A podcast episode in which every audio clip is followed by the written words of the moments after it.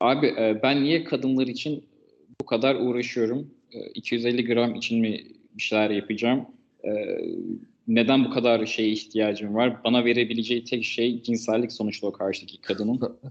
E, diye bir aslında serzeniş var. Ama ben bu serzenişin insanlarda olduğunu düşünüyorum gözlemledim. Abi Bence bir hayatımda sadece- duyduğum en iğrenç şey. Yani insan kendini nasıl bu kadar aşağılayabilir? 250 gram için diye bir laf söyleyerek.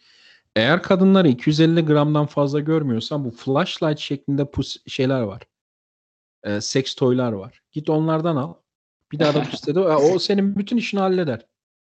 Doğru, doğru. Yani kadın buysa senin için e, seks bile değil bak 250 gramsa e, al o flash şeylerden lighter şeylerden internette bütün hayatın boyunca tatmin olursun. E, yap bakayım tatmin olacak mısın? O zaman anlarsın kadın sadece 250 gram mı sadece seks mi diye.